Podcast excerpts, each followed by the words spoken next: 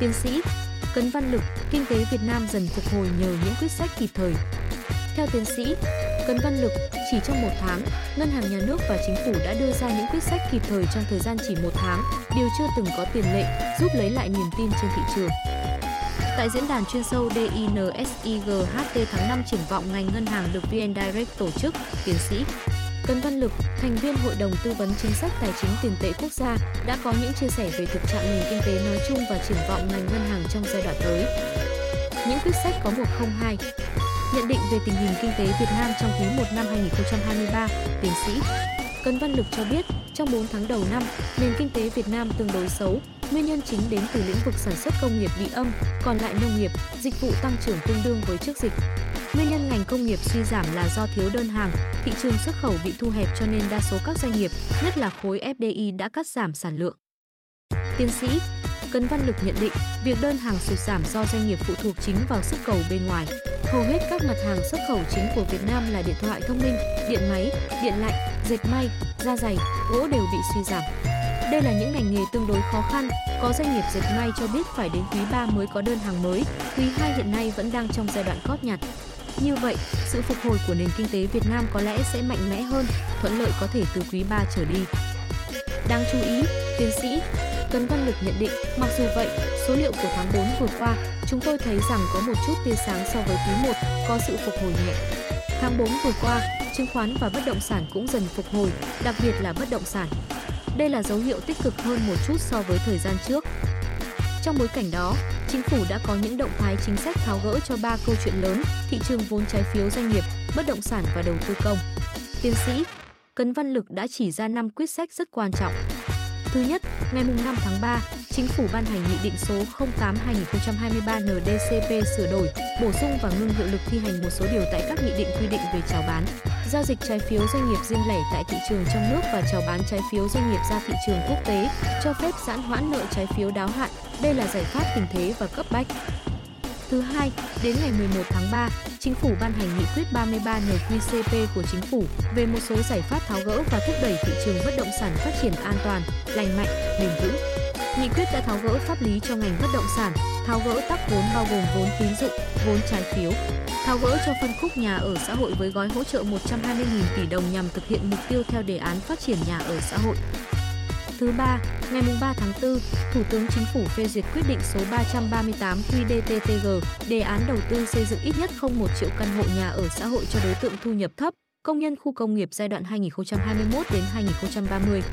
Đây là đề án quan trọng để các địa phương có cơ sở xây dựng nhà ở xã hội một cách rõ ràng hơn. Thứ tư, cũng trong ngày ba tháng tư, Nghị định số mười năm hai nghìn không trăm hai mươi ba của Chính phủ về sửa đổi, bổ sung một số điều của các nghị định hướng dẫn thi hành luật đất đai vừa được ban hành. Nghị định này tháo gỡ tốt cho bất động sản du lịch nghỉ dưỡng được cấp phép sổ hồng. Thứ năm, Ngân hàng Nhà nước đã có hai lần cắt giảm lãi suất. Đây là bước đi trước của Việt Nam so với các nước trên thế giới trong bối cảnh lạm phát vẫn ở mức khoảng năm phần trăm so với cùng kỳ. Quyết định giảm lãi suất hai lần do các tín hiệu cho phép, thị trường xấu thúc giục Ngân hàng Nhà nước phải hạ lãi suất, bên cạnh đó chúng ta có dư địa để giảm lãi suất. Những quyết sách chưa từng có trong một tháng đó đã phần nào lấy lại niềm tin cho thị trường, đặc biệt là ngành bất động sản, tiến sĩ Cấn Văn Lực nhận định. Liên quan đến ngành ngân hàng, tiến sĩ Lực chỉ ra về cấu trúc lợi nhuận ngành ngân hàng bên cạnh tín dụng và chất lượng tài sản còn hai mươi trừ hai mươi hai phần trăm là những thứ khác, ví dụ phí dịch vụ, tiết giảm chi phí.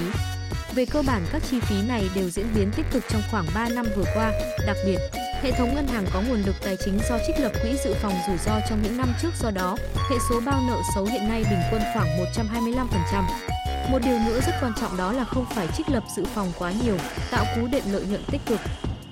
Bên cạnh đó, theo tiến sĩ Lực, cần chú ý đến hai thông tư, thông tư không hai hai không hai ba tt nhnn quy định về cơ cấu thời hạn trả nợ thông tư không hai và thông tư không ba hai không hai ba tt nhnn ngày hai mươi ba tháng tư năm hai nghìn không trăm hai mươi ba quy định về mua, bán trái phiếu doanh nghiệp thông tư không ba.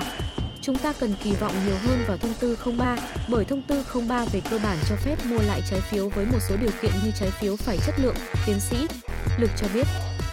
Về thông tư không hai, rất nhiều doanh nghiệp, nhà đầu tư băn khoăn về việc tính khả thi. Theo quan điểm của tôi thì nó tương đối khả thi, thông tư không hai là cái chúng ta phải có lúc này.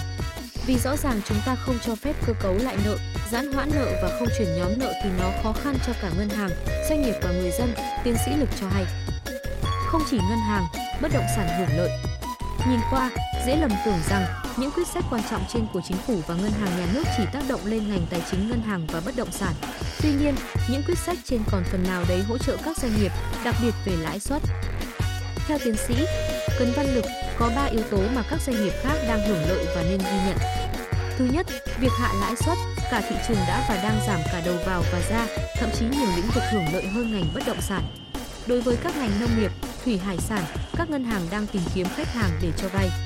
Vì doanh nghiệp thuộc ngành này ít rủi ro hơn, do đó doanh nghiệp khác đang được hưởng lợi. Thứ hai, chính sách giãn hoãn nợ là dành cho toàn thị trường, chứ không phải chỉ cho doanh nghiệp bất động sản. Trong chính sách giãn hoãn nợ cần lưu ý đến điều kiện đánh giá khả năng phục hồi, khả năng trả nợ của doanh nghiệp, có khi khả năng trả nợ của, của các doanh nghiệp khác lại sáng sủa hơn chăng. Thứ ba, chính phủ đã quyết định sử dụng chính sách tài khóa nhiều hơn, tiếp tục giãn hoãn thuế, giảm thuế, tổng mức ngân sách giảm khoảng một trăm tám mươi lăm nghìn tỷ đồng. Đây là giá trị danh nghĩa, còn giá trị thật mà ngân sách phải hy sinh bao gồm cả giảm thuế vát hai phần trăm là khoảng sáu mươi mốt nghìn tỷ đồng. Những điều này cho thấy toàn bộ ngành kinh tế được hưởng chứ không chỉ riêng ngành tài chính ngân hàng hay bất động sản.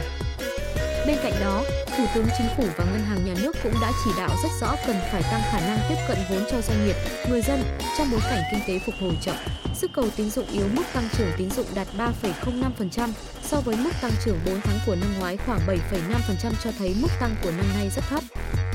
Về đầu tư công, điều này sẽ lan tỏa đến rất nhiều ngành khác không riêng gì mỗi bất động sản.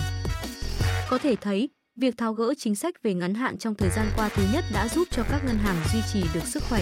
giảm lãi suất, gián tiếp tạo ra ảnh hưởng tới chi phí huy động vốn của các doanh nghiệp khác.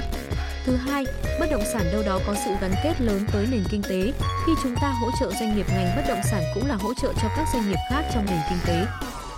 Cuối cùng, bên cạnh các chính sách tài chính, chúng ta cũng đang dùng các chính sách tài khóa rất quyết liệt. Năm nay kỳ vọng giải ngân đầu tư công và chính sách miễn thuế sẽ giúp các doanh nghiệp duy trì hoặc nhận thêm một lượng tiền để qua đó tiếp tục duy trì thanh khoản và đẩy mạnh sản xuất kinh doanh.